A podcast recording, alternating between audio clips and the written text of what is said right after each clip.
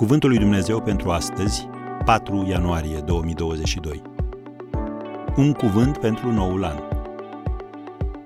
Este o țară de care îngrijește Domnul Dumnezeul tău și asupra căreia Domnul Dumnezeul tău are neîncetat ochii de la începutul până la sfârșitul anului.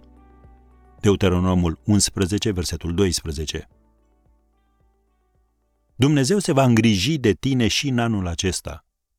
Asemenea unui tată bun care are grijă de un copil pe care îl iubește, Dumnezeu va veghea asupra ta și nu-și va dezlipi ochii de la tine. Și o va face de la începutul până la sfârșitul anului. Cine altcineva poate face o astfel de promisiune și să o împlinească? În mod normal, avocatul și funcționarul bancar stau la dispoziție de luni până vineri dacă nu sunt preocupați. Altfel, ajungi să joci telefonul fără fir. Și dacă te îmbolnăvești, poți ajunge pe lista de așteptare a medicului dacă nu ești într-o stare critică.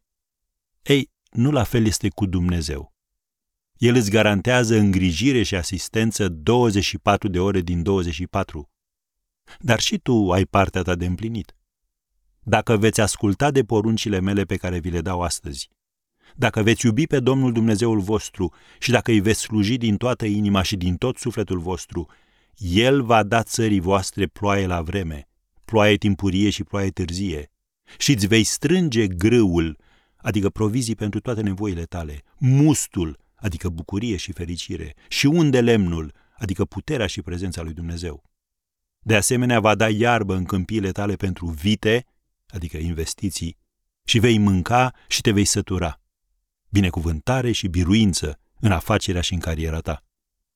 Am citat din Deuteronomul 11, versetele de la 13 la 15. Concluzie. Dacă umbli cu Dumnezeu și îl onorezi în tot ceea ce faci, acesta poate fi cel mai binecuvântat an din viața ta.